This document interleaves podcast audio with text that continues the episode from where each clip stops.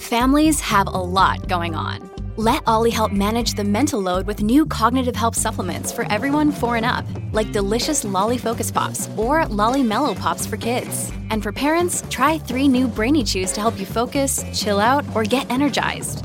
Find these cognitive health buddies for the whole fam at olly.com. That's O L L Y.com. These statements have not been evaluated by the Food and Drug Administration. This product is not intended to diagnose, treat, cure, or prevent any disease. If it's good policy, if people like it, if the American population thinks that that's the right thing to do, it will survive, you know, regardless. It's not going to survive based on whether it's good policy. It's going to be subject to a political process um, that that uh, that is um, that is uh, substance free to an unfortunately large degree.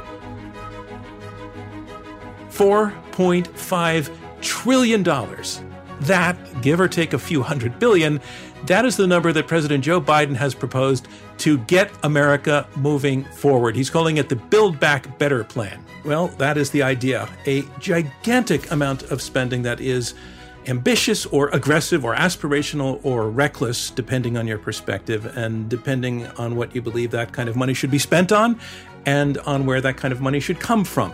Joe Biden's Build Back Better plan. Let's spend that money or not? I'm John Donvan. This is Intelligence Squared with another episode of Agree to Disagree, the program where smart people with opposing viewpoints meet in conversation. And for this one, I'm sitting down with Mark Zandi and Michael Strain. Mark, you are taking the yes position. You support the Build Back Better plan. You're also the chief economist for Moody's Analytics. You have debated with us on stage, in person, in front of live audiences before. So welcome back in this format. It's great to have you back. Thanks, John. It's good to be with you. I, I miss those live events, though. They're, they are a boatload of fun. I hopefully can get back to that soon. A boatload is exactly what they are, and we will be back to them someday. Michael Strain, you're a senior fellow economist at the American Enterprise Institute. I want to say welcome to Intelligence Squared for the first time. Welcome into the boat. It's great to have you here. Thank you. I'm looking forward to the boat party. All right. So you both have been talking a lot about this plan from uh, essentially opposing viewpoints. So we're glad to get you both sitting at one table here today. And what I want to do for because it's it's it's a fairly you, you need to know some of the the basic facts about what it is we're talking about. So before we begin to get to the part where we disagree, I just want to see if we agree on what it is we are talking about. So Mark. Uh, you'll be supporting the Build Back Better agenda. So, can you lay out, take two minutes to lay out what it is the president has proposed. And and don't argue for or against it at this point.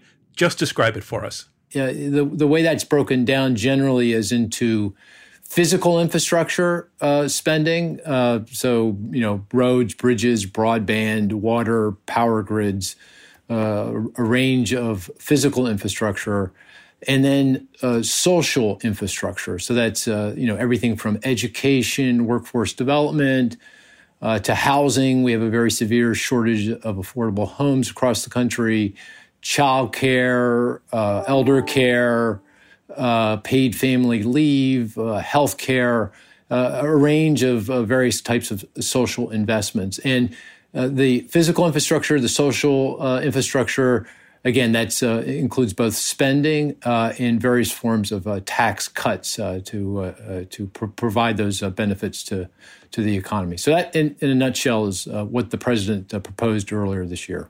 I, I, want to take it over to Michael. Would you agree, Michael? We're talking about the same thing here. I do. Yeah, I think that's uh, that's a very good summary. And and Michael, how would you um, how would you rank this among spending spending visions? Let me put it that way in American history. Well, it's it's huge. It's enormous, um, and uh, I think that that it definitely stands out in uh, the history of, of recent decades for sure. So, Mark Zandi, you are in support of, in general, of the of, of the plan and of this this spending plan, this degree of spending, and the goals of the spending. Make the case for it. Take a couple of minutes on that.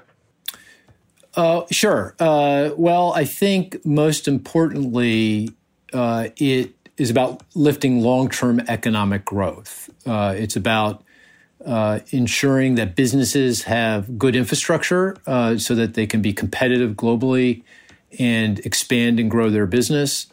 It's about improving, therefore, productivity of the economy Uh, it's about increasing labor force participation. Uh, you know, participation rates, uh, particularly among women in lower income households, is low compared to many other parts of the world.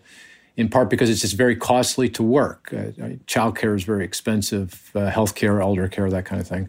So, first and foremost, uh, it's a plan to improve the economy's long-term growth potential which has been kind of stuck in the mud, you know, since the financial crisis, and so to get it, you know, back on track. Uh, and then, secondly, it's about ensuring that the benefits of that increase in long-term economic growth accrue to lower income, uh, lower middle income households, households that you know have very clearly been left behind in our economy. The income and wealth distribution has become increasingly more skewed over the past uh, three, four decades, and and this is uh, an, an, effort to ensure that uh, that uh, the benefits of, of the growth go to the, the, groups that have been left behind.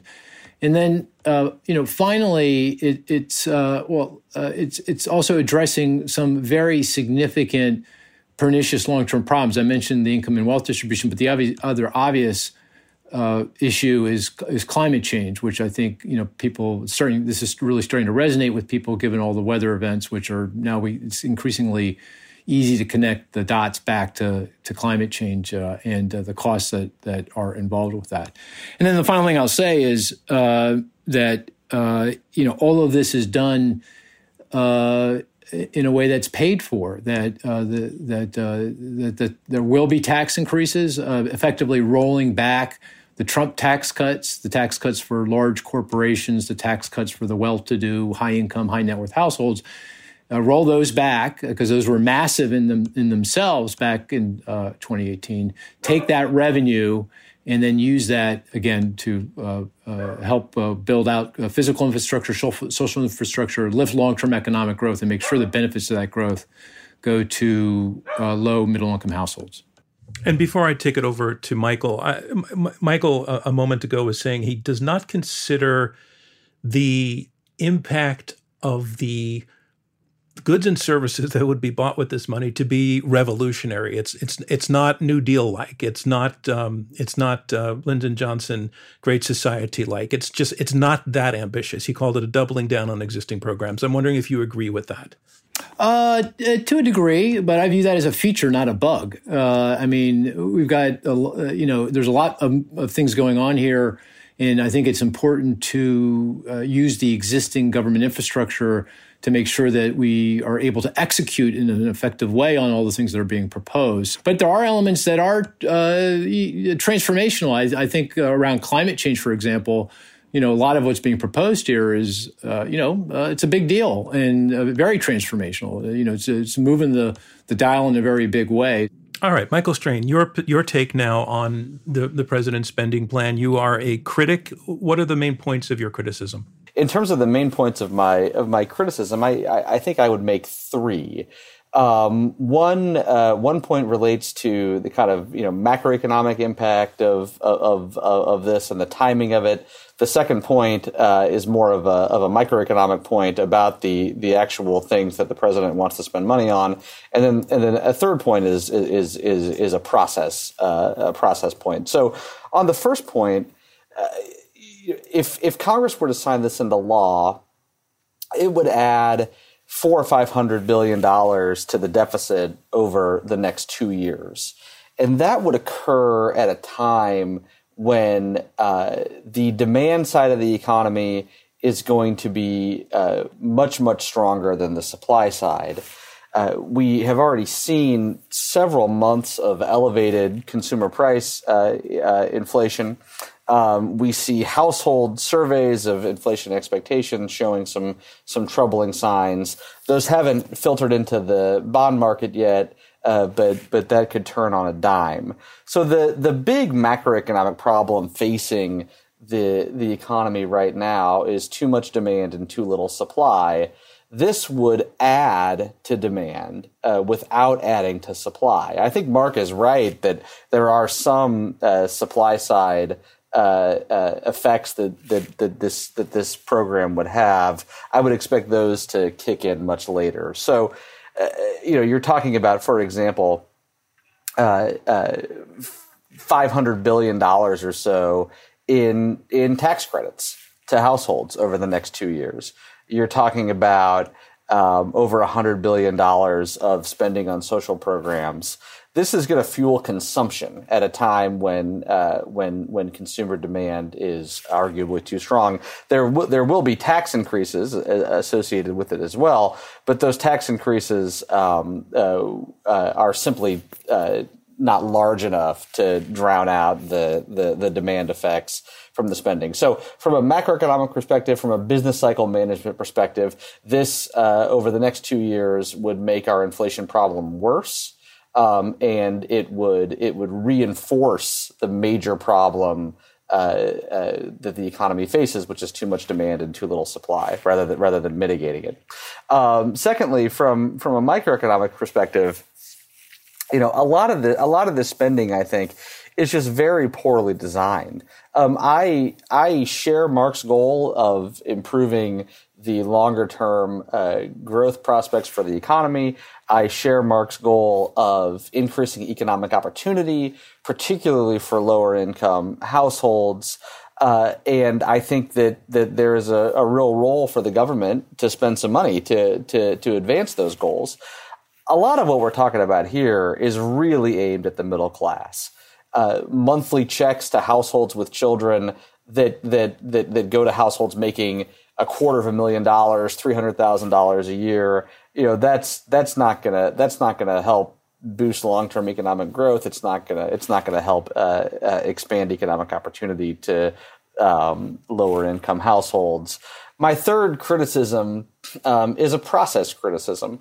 We have seen, I think, from the Affordable Care Act and from the 2017 tax cuts, uh, how important it is to policy stability for big, expensive, broad reaching pieces of uh, economic policy legislation to have at least some bipartisan support if this were passed on a on a party line vote with only Democrats under the reconciliation uh, process that exists in Congress, then all of these programs would be on uh, substantially um, rocky ground.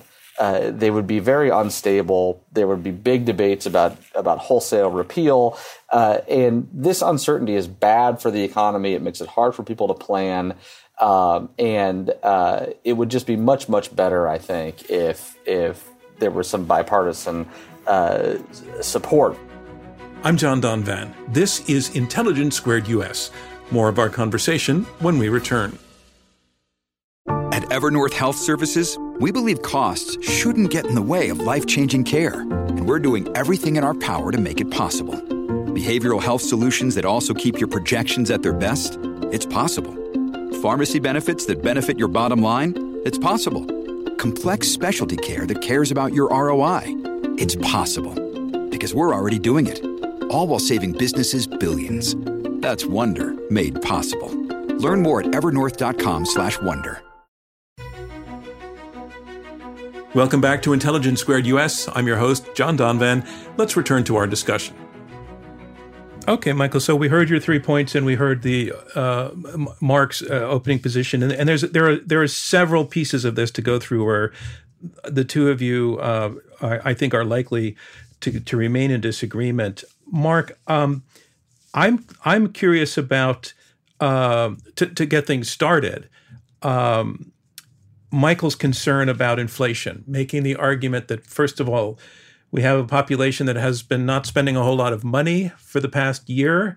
They, a lot of them have been saving that money. They're ready to spend that money. And he's arguing that a, a, a program at this time, ju- just at the macroeconomic level, the fact that so many people are ready to spend and to throw so much more money into the system like, by an enormous scale has to be inflationary. And we would be paying that price in fairly short time. Can you take that on? Yeah, sure. Uh, I'm not worried about inflation uh, with regard to this legislation. I mean, we, uh, we clearly have a, a, problem with inflation uh, in the here and now, but that's about the pandemic. You know, the economy is opening quickly, demand has surged, the supply side of the economy hasn't been able to keep up given the pandemic, global supply chains, and you know people being sick, and you know so forth and so on. That'll abate, and this uh, uh, legislation we're talking about now doesn't kick in until you know next year, and really not until 2023. So. Uh, the inflationary issues we're facing today are independent of, uh, in my view, the you know any concerns about inflation with regard to this package. All right, let me let me take that let me take that back to Michael. I agree with Mark that that a lot of the inflationary pressures we're seeing right now are, are due to uh, uh, reopening after the pandemic. They're due to households sitting on over two trillion dollars of excess savings that they're that they're able to spend. A lot of that is related to the pandemic. Um, that's the demand side. On the supply side, there there are a lot of uh, pandemic related uh, reasons why um, the supply side of the economy isn't able to keep up with the demand side. But I, I don't expect those problems to, to disappear anytime soon. I think those problems are going to be with us in 2022 um, and uh, possibly even into 2023.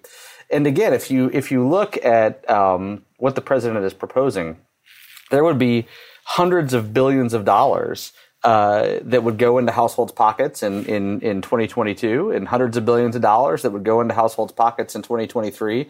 And the tax increases that the president is proposing uh, uh, simply uh, wouldn't um, overwhelm that effect. The, the, the, the, amount of money the president wants to raise in taxes is much less than the amount of money the president wants to, wants to give to households uh, in 2022 and 2023. So I think that this would uh, boost demand at a time when we have too much demand um, and would not uh, do anything to uh, to mitigate inflationary pressures, and, and in fact would it would exacerbate them. Let me let me let Mark come back to that one more time. Go for it, Mark, please. Yeah, I, I was just going to say, I'd say bring it on. I mean, the unemployment rate is still 5.4 percent. That's way too high, and that doesn't include the millions of people who've stepped out of the workforce altogether because of the pandemic and are not counted as unemployed. So we have we still have a, a lot of what economists would call slack in the economy that we have to work through. And I, and I'd say that there's nothing wrong with a strong economy. We want people to be fully employed. We want strong wage growth. We want to get back to that.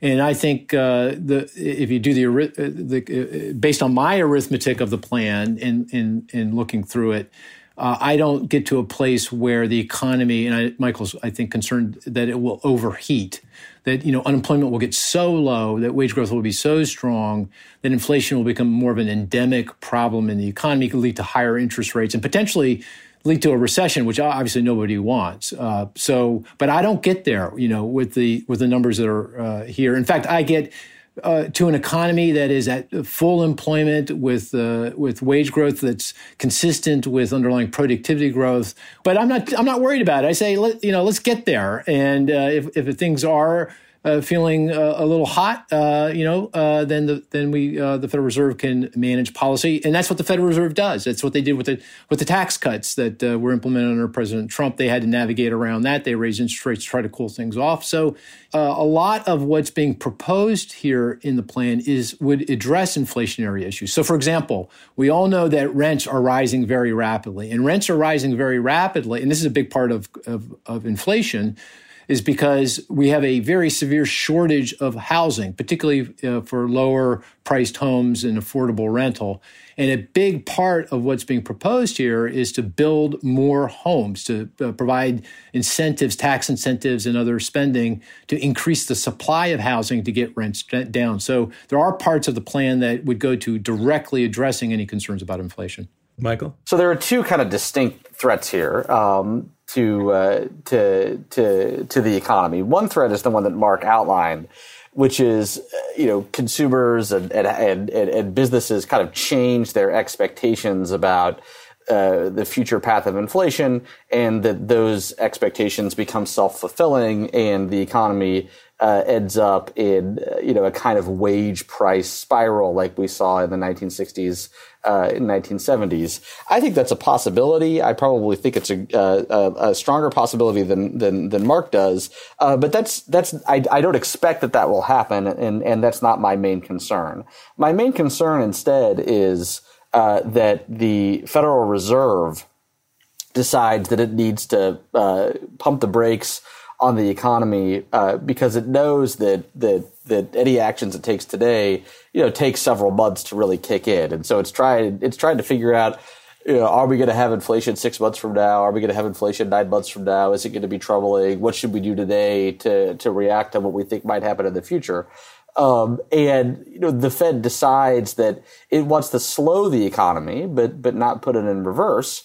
Um, and and the Fed just isn't isn't able to to micromanage the the economy with enough precision to uh, to to execute that that outcome. And so instead of slowing the economy, uh, it does end up putting the economy um, in, uh, in in in reverse. I think I think that is a very real risk that we face right now. If you if you look at household inflation expectations, they've they've risen uh, uh, considerably. They're near five percent at this point. Um, if you look at the behavior of consumer and producer prices, you see uh, uh, worrying signs as well, um, and that's without another uh, three and a half trillion dollars of um, of uh, government spending. Uh, so th- that I think is is is is is is a very important uh, very important uh, distinction to make. The, the distinction between inflation being bad because it leads the Fed to accidentally cause a recession and inflation being bad because we kind of repeat the 1960s. Michael makes a you know good case, and you know economists have their views. I will point out that the collective wisdom in the financial markets is. Uh, no problem. Don't worry. There's no inflationary issues. I mean, the, you can go take a look at the the uh, interest rates, 10 year treasury yields, for example, and you can tease out of that what the expectations are of investors. The, again, the, the global collective wisdom of investors about future inflation. And they're, they're saying no problem. In fact, what they're saying now is inflation is exactly, precisely where you would want it to be, somewhere between two and two and a half percent. And of course, these are people putting their money where their mouth is. They're buying bonds and they're looking out 10 years because these are 10 year investments. And they're saying, hey, you know, and I know there's going to, you know, I'm pricing in the, the, the very clear likelihood that we are going to get a big package from the president, that that's, you know, embedded in these expectations, but yet, you know, don't don't worry. This this the and, and of course the bond market could be wrong too. Every you know who, who who's to know, but you know the collective judgment is that uh, you know this is just about right. It's you know right right exactly down the, the strike zone in terms of where we want inflation to be. Yeah, I, I, I agree with Mark about that, and, and I think it's important, you know, to, to look at, at what the bond market is telling us. I would just I would add that um, if you if you go back to last year, the bond market was expecting about 1.6% inflation over the next five years. Uh, now the bond market is expecting about 2.4% inflation. So that's a substantial increase um, in just one year. Uh, and again, this is this is before um, another big fiscal policy package. Uh, and so the question, you know, it, it's a question about what's going to happen in the future, what makes it, which makes it really difficult. But the question is, if uh, Congress does pass another big, big spending bill that is going to spend hundreds of billions of dollars over the next two years, what does that do to to to the outlook? All right, I'm I'm going I'm going to call an impasse on the question of inflation because you just clearly disagree, and I don't think you're going to persuade each other on that one. But I want to take a look at the matter of the timing of these proposed spending plans, and I, and I take note of the fact, uh, Michael, your most recent book is titled "The American Dream Is Not Dead," and you have you have an optimistic take on uh, on, on the economy and on the ability of people, certainly in the middle class, to to to be to to prosper. Uh, not without you're not in any ways saying that things are perfect by no means but you're you're you're generally more optimistic than a lot of people i'm i'm curious and i want to start with you mark on this one a large part of this uh, of the proposed uh, expenditures for example on on climate change on um, on um, uh, child care, on education. They don't have anything to do with coming back from a pandemic necessarily. These these same proposals could have been put on the table and argued for two years ago, five years ago.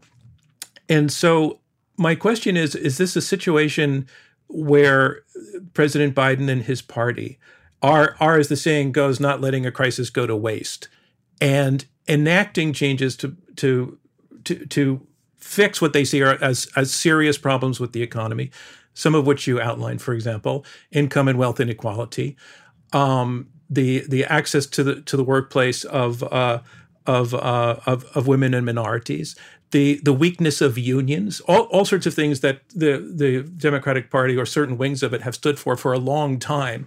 Are they using this moment of crisis to to push forward an agenda that they could have pushed forward if there were a even if there were not a pandemic? No, I, I, don't. I don't think this has anything to do with the pandemic. I think the American Rescue Plan, that was the 1.9 trillion package uh, passed in March of this year. That was about. That's about the pandemic. That was about getting helping the economy navigate to the other side of the pandemic as gracefully as it possibly could. But this is about uh, uh, uh the future, the long term future of the economy, and addressing some of those long term structural problems. And, and, I, and I, guess I'm asking why now? Why is it it's simply because there's a Democrat in the White House and there's de- Democrats control Congress? Exactly. I mean, this is what happened with or without the pandemic. I mean, the, this is a you, you, rarely get a situation where you have the, uh, the, the presidency and the Congress uh, in the hands of one party, and uh, that's an opportunity to you know put forward uh, your agenda, just like the Trump administration did. You know, back in 2016, they they had uh, the White House and the Congress, and they passed those large tax cuts. So I, I don't. I think this this legislation would have come would have been born, you know, regardless. And by the way, Michael made a really good point about bipartisanship and why that is more durable if you can have legislation that's bipartisan. Absolutely, positively agree with that. But I mean, here's the reality of it: that you know, after that uh, skinny down infrastructure bill that got that, that there's bipartisan support for, there there is no possibility of any kind of agreement by on a bipartisan way. And I uh, uh, on the uh, the rest of the plan, the social infrastructure part of the plan in particular. And I will I would also argue that at the end of the day, good policy survives. If it's bad policy, like the Trump tax cuts, they they don't survive because the next Congress is going to say, you know, I don't like that, and we're going to do something about it. But if it's good policy, if people like it, if the American population thinks that that's the right thing to do, it will survive, you know, regardless. So. Well, but, but I, have seen Michael. You make the point that, that that's not necessarily the case. That um, if if uh, if these spending plans are enacted without uh, any sort of meaningful Republican support, that the next time the Republicans get into the White House and control Congress, they're just going to cut this stuff back again. And I've I've seen you make that argument, and and Mark is saying that's not true. If the policy is good, it's going to stick. So what's your take on that? Um, I I'm I'm worried about that. Yeah, I think uh, uh, I think a lot there are a lot of factors involved. Obviously, I mean, you know, President um, Obama famously kept in place the majority of the of the Bush tax cuts the Affordable Care Act has survived multiple multiple attempts by the Republican Party to to repeal it. Um, and so, you know, some of it depends on how long the president is is in office. I think if President Obama hadn't won re-election to a second term, we probably wouldn't have an ACA. So, will President Biden be reelected in 2024? Um, is a big question. You know, my my point is that it just creates an environment of of, of massive uh, uncertainty um, uh, and it makes it very difficult for uh, for households and businesses to plan. Um, and I do think that uh, that if this were to pass, it would it would be um, target number one for the Republicans who are uh, hoping to be president in 2024. And if one of them if one of them wins, um, I think uh, uh, it's very likely that, that that that a large share of of what the president uh, of what President Biden wants to do uh, certainly certainly could be repealed. Um, it's not going to survive based on whether it's good policy. Um, some good policies will be repealed. Some bad policies will will will keep in place. Uh, uh, it's it's it's it's going to be subject to a political process um, that that uh, that is um, that is uh, substance free to an unfortunately large degree.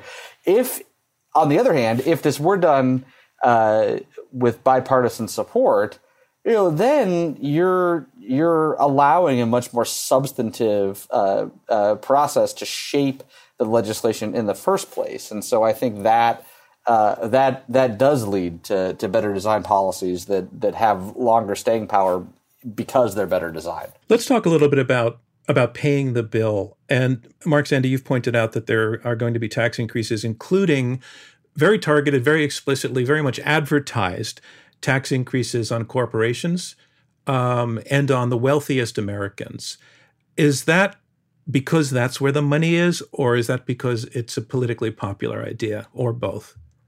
Uh, both, absolutely both. I mean, that's where the money is. Obviously, uh, I mean, lower middle income households are struggling, uh, particularly low income households, but uh, high income households, high net worth households are doing very, very well, and that's where the money. And large corporations, you know, are doing very, very well. Corporate earnings are very strong, and that's where uh, the, the, the money is. But it's good policy. Uh, you know, I, I think even if you roll back the Trump tax cuts to a significant degree, which is what's being proposed here to pay for the $4.5 trillion package, um, you, you know, I, I don't. I, the negative consequences of that on the economy are on the margin. I mean, all else being equal, raising taxes are going to hurt the economy, but uh, this is uh, uh, very much on the margin. And the reason why I say that is uh, just the evidence. I mean, the tax cuts that were put into place in 2018, the Trump tax cuts. You, you know, if you go back and look, and there's now now a number of academic studies that are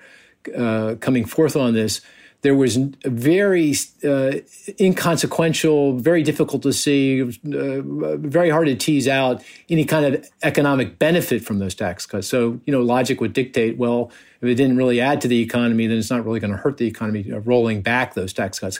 And the other thing I'd say is when we when we say rolling back, you know, even after you roll it back, the actual effective tax rate, what people are actually going to pay, high income households, high net worth households are going to pay, what corporations are going to pay, is still very very low by uh, long, our long run historical norms. You know, it's no higher than it has been on average since World War II. So. It, you know, it's where the money is, and it, and I'd say it's it's a very good policy because it's being used to pay for know policies that will have. Uh, yeah, I I guess I'm asking if it has a little bit of a populist overtone as well. Well, it's it's yeah, sure. I mean, make, that makes sense, right? It's and that's that goes to my other point that you know it, it, will stick because it's popular. You know, people say, yeah, that makes a lot of sense to me. So uh, you, you, know, and if people say it's and, it, and that cuts across all political, uh, you know, the the popularity of doing this of raising taxes on high income households, high uh, big corporations is popular dem- among many dem- uh, Democrats and many Republicans, and so I think that will stick.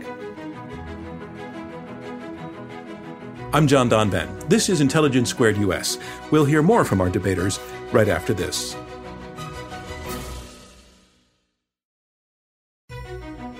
Welcome back to Intelligence Squared US. Let's get back to our debate. Let me take it over to Michael. The, uh, the, the, the the whole proposal to raise taxes on corporations and the wealthiest Americans. Good idea or bad idea? Well, I think it's a bad idea. Um, I think it's a bad idea because there are there are better ways to to raise revenue. Uh, you know, first of all, if we were to increase the tax rate that corporations pay, remind us of the numbers that we're talking about here. The the plan is to increase the the, the corporate tax rate considerably from uh, to, to do a, to do a full repeal of, of, of, of, the Trump tax cut. I think what you know what likely would end up happening is is a corporate tax rate that would that would rise from 21% its current value to something like 28%. That seems like uh, that's that's the kind of thing that, that, the Democrats in the Senate could agree to. Um, and then the plan is to increase the tax rates on uh, on capital gains. Um, you know, again, I think uh, you know, kind of an increase of, of, of, roughly of roughly the same the same magnitude as is, is what can pass the Senate. And I think these are these are these are not the right way to raise this revenue. Take the take the corporate take the corporate rate for example. If you if you increase the corporate rate, you're going to reduce the wages of workers. And so President Biden's uh, promise to not increase taxes on on households making less than four hundred thousand dollars a year is going to be violated. Um, let me let me just stop you from a layman's perspective. Talk us through why increasing the corporate ra- tax rate is going to decrease the wages of workers. Increasing the corporate tax rate will uh, will will reduce the amount of investment spending that businesses uh, that businesses engage in. That will reduce productivity uh, and lower productivity will reduce the extent to which businesses compete in the labor market to attract and retain workers.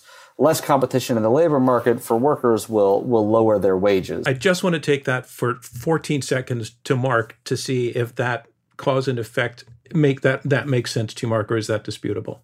Uh, in, in, theory, right. In practice, it's inconsequential. It's, uh, it's right. very much on the margin, second, third order kind of effects. Okay, let me bring it back to Michael. Keep going, Michael. The kind of consensus view among economists is, you know, that workers uh, will bear, you know, twenty percent, twenty five percent of of of the burden of a corporate tax increase you know, I wouldn't I wouldn't characterize that as inconsequential or as or as a second or third order effect. That's that's going to be felt by by workers, and it's something that should be avoided. Um, it a higher corporate tax rate also makes the U.S. Uh, a less attractive place to do business um, in in in a world that's increasingly uh, competitive. You know, having said all that, you, you know, you need you need to raise money for for spending, and so I I do commend the president for trying to trying to to to pay for this. Um, the big glaring omission here is where is the carbon tax? Uh, the the president wants to enact policies to mitigate climate change. The president wants to raise revenue uh, to pay for social programs and to pay for uh, transfer payments to households. Uh, the carbon tax would do both. And a forty dollar a ton carbon tax, which is you know kind of uh, you know, a, a, kind of consensus uh, place to start. Um, that that that could generate uh, enough money to pay for well over half of the president's entire 3.5 trillion dollar spending proposal. Uh, and and if we raised money by taxing pollution, we wouldn't have to raise taxes on corporations. We wouldn't have to raise taxes on savings. It's econ 101. If you tax something, you get less of it. Do we want less corporate income? Do we want less savings? No and no. Do we want less pollution? The president does. Where's the carbon tax? Well, I, I, you know, there's, there's, I think there's widespread agreement among economists, and I'm right in there with Michael. I love the carbon tax. I think that's a great idea but it's a political non-starter. Uh, very difficult to do. It would uh, torpedo the president's total plan because he wouldn't be able to get that through even the, uh, the Democratic Senate. But but having said that, I, I would point out, interestingly enough, that in the you know the president proposed this legislation earlier in the year, and now it's making its way through Congress. In the current legislative uh, kind of incarnation of this plan, the thing that the, that got passed by the Senate in recon, uh, is in reconciliation, the re, the Democratic Senate, they have a what they call a, a carbon border adjustment tax, which is kind of cool. You know, it's kind of like a carbon tax, and the Europeans are also thinking about doing it, and they want the Americans to come along, us. So that it feels like politically we kind of sort of in moving in the right direction. Maybe not what I would do if I were king for the day, but you know, if I were the advisor to the king, I'd say this this seems, seems pretty good to me. So you know, we're moving in that direction. But I think the reason why I didn't make it into the uh, you know President Biden's original proposal is just a you know a political calculation. I want to he wants to get this done. So you know, what do I, what do I need to do to get this done? Michael, speaking of, of that point of, of getting it done, there is a sense every time the president has talked about this since last January that at some point or other particularly on an issue that has, you know, I, I think broad consensus uh, uh, of the nature of the problem, climate change, that sooner or later something really big and something really expensive would have to be undertaken. And so now he's doing it. Do, do you think he's right that it, it a big check needed to be written at some point. You may disagree with the details. I'm actually more talking about the bottom line that this was going to have to be a great big expensive thing that was going to need federal leadership. And now he's so now I'm doing it. He's saying, what do you think of that? Well, I I think that there's uh, a lot of um, insight in, in in Mark's comment that the president just wanted to get this done. Um, and you know, I think that that is shaping the climate the climate provisions and and and and the entire package. Um, you know, a, a, way to get a better law would be to take a little more time and actually engage in in some persuasion. Uh, there's there's a lot of stuff in here, uh, and um, uh, you know the the the idea is just to kind of ram it through the system without it without it really being subject to scrutiny or, or debate. Uh, climate climate policy, which which was your question, is um, is is a great example of this. Uh, you know, the the best way to reduce carbon emissions in the United States is to enact a carbon tax. uh, hands down. Um, a carbon tax would do much more uh, to fight climate change than than the provisions that the president uh, has has put in the proposal. It would do more than weatherization. It would do more than electrification. It would do more than. Um, uh, but it, it, it seems the reason he's he's setting things up in terms of you know winterizing houses and building uh, building out an infrastructure for charging, recharging electric cars is that he's trying to simultaneously provide a lot of jobs. So it's kind of uh, it's it's structured as a sort of double win. It'll address the economy and it'll also employ a lot of people. Does I mean that seems to me to be the the the the, thinking in structuring it that way. Um, I, I wonder, Mark, do you agree that that that's part of the thinking and that and is is Michael right that there would be more efficient ways to actually address climate than providing all of those jobs to all of those people? But providing all of those jobs to all of those people has its own benefit. Yeah, sure. I mean, I think it's about uh, more and better jobs uh, than you know, because the economy will be at full employment. You know, we will have low unemployment. And so it's about making sure that the jobs we do have are the jobs of the future, that they pay well, and that they, you know, make sure that everyone's uh, doing better than they have done before. They're better jobs, you know, they're green jobs. They're not, you know, kind of uh, in uh, you know mining jobs. Or these are you know higher uh, uh, quality jobs. I, I, will say though, you know, I, I I think it's it's wrong to argue that these policies are like half baked or haven't been thought through. That they're being rammed through.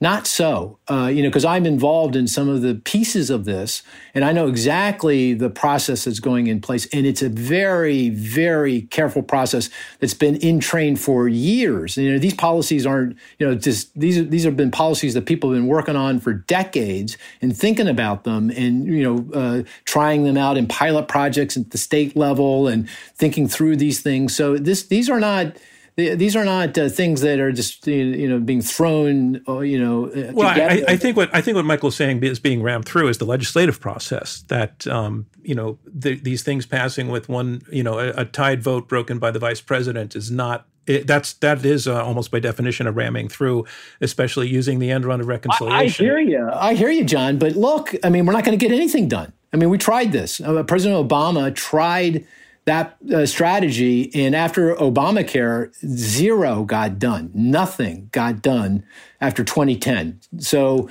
I mean, there, you, as you can understand, there's a lot of concern that you know if you engage in in a process, that the process is going nowhere, and we got problems.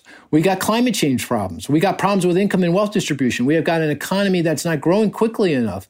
You know, so we need to act, and this is the time to act. So, you know, I hear you, and I, I love I love for that to be true. That you know, with deliberate, you know, policy discussions that we're going to come to a conclusion that's going to be better. I don't believe that to be true. That's just not practical. So, Michael, uh, Mark just mentioned the other sort of big problem. Uh, and I want to take this to you again in light of your book talking about the American dream not being dead. Um, income and wealth inequality, which is truly at extremes, and particularly at the at the uh, the more deprived end of the extreme, affecting discrete groups, uh, uh, particularly um, um, minorities. And I want to ask you whether, like climate change, this is a problem that does have to be dealt with, that should be dealt with by the federal government, that should be dealt with through a spending program. What is your take on that? Um, I'm less concerned about inequality per se than I than I am concerned uh, about um, helping people uh, uh, at the bottom, helping helping people who who live in uh, low income households uh, and who and who need greater access to the opportunities that that, that exist in our country. Uh, the president's doing some of that. The the expansion in, in, in the earned income tax credit, for example, uh, is is a policy that that will do that.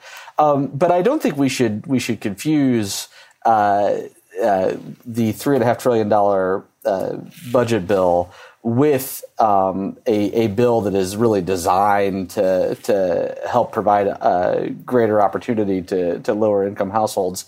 This this bill will uh, overwhelmingly benefit the middle class. um, if you if you look at the dollars that are being spent here, those dollars are going to go. Uh, the vast majority of those dollars are going to go to households that are that are well above the poverty line.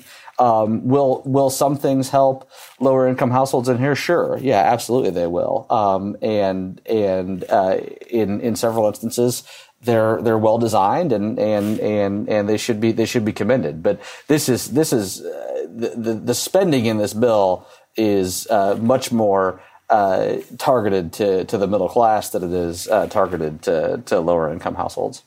Yeah, well, uh, I, am not. Sh- I, I, think it helps low and middle income households, and I think low income households, middle income households, you know, certainly need the help that uh, they're, uh, uh you know, they're they're struggling, uh, have been struggling for you know for the past three four decades, and that was brought into you know, very clear relief during the pandemic itself, particularly uh, you know, folks in the bottom uh, uh, half of the uh, of the distribution of income, uh, and in, in, in most cases, that part of the distribution has no wealth. You know, they don't own stocks, and in most cases, they don't own any homes. So they're you know very hard pressed, and they rely on government.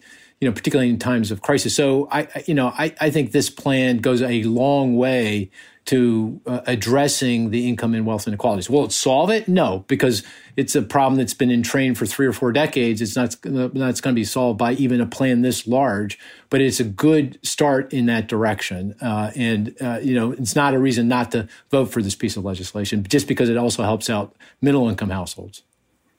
Well, in terms of a vote for legislation, what do, what do you both predict in terms of, uh, of of all of this ultimately going through? As you mentioned at the beginning, you've both mentioned that uh, a, a, narrow a narrower version of the infrastructure plan uh, has been uh, agreed on between the parties with um, a significant number of Republican votes. I guess people don't really disagree that we need the new roads and the bridges and the broadband. That that part uh, is is less uh, less in dispute. But there is so much more that's more socially, uh, as, as, was described, um, the social uh, benefit of these programs, such as um, free college education, uh, support for childcare, um, strengthening uh, unions, uh, et cetera, uh, to to enhance the, the, the power of labor. those things I think would be much more contentious, and I wanted to get your take on just a prediction on. Uh, I'll start with you, Michael. Do you think that those things will ultimately become that spending on those will ultimately become the law?